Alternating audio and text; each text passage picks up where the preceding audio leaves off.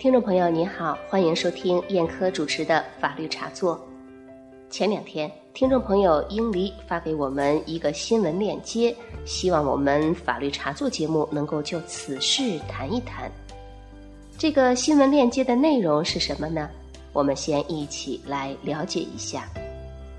这位听众朋友发给我们的这个链接的文章标题是：“女子拒绝强奸被判刑三年。”说的是河南洛阳市洛龙区关林镇女青年宋丽，因为太漂亮，在被强奸时不主动配合强奸，导致强奸者生殖器官折断，因失血过多而身亡。洛阳市某区法院审结此案，判决该女子构成过失致人死亡罪，缓刑三年，并赔偿被害人江某的家属经济损失八点八万元。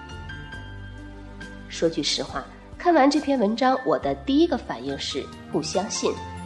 我把这篇文章转给了我们法律茶座团队的其他几位成员，大家的看法非常一致，都认为这应该是一条假新闻。果然，我们很快就发现洛阳市中级人民法院通过官方微博发表了声明。声明中这样写道。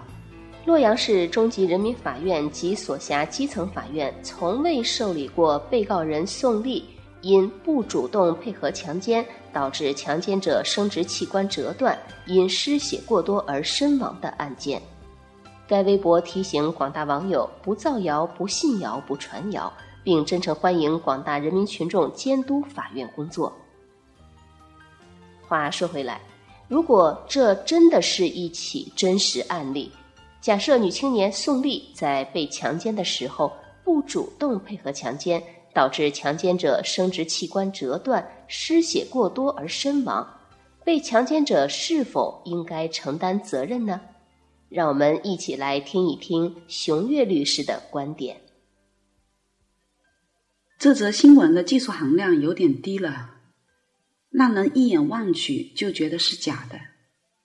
姑且不论新闻的真假。假使现实生活中真的出现了宋丽的这种情况，那么宋丽也不构成犯罪。根据我国刑法的规定，我国公民对正在进行的行凶、杀人、抢劫、强奸、绑架以及其他严重危害人身安全的暴力犯罪，具有无过当防卫权。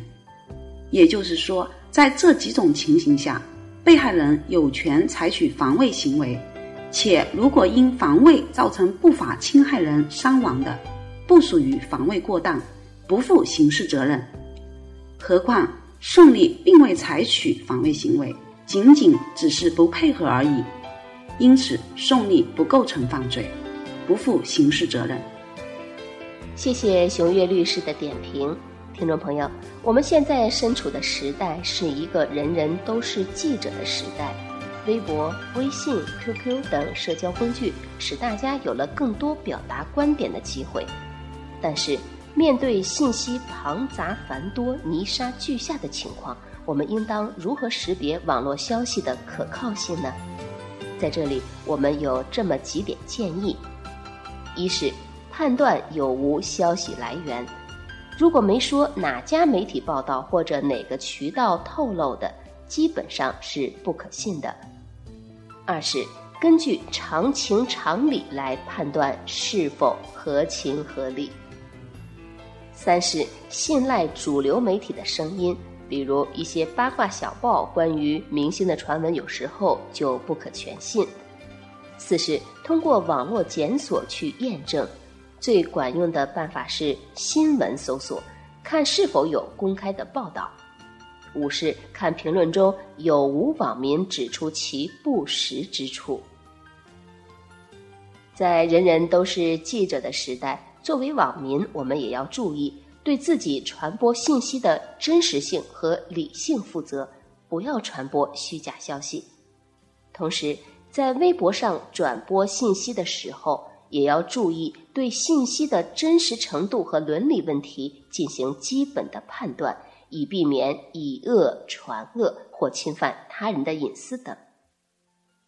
总之，对自己的表达负责，在法律许可的范围内表达。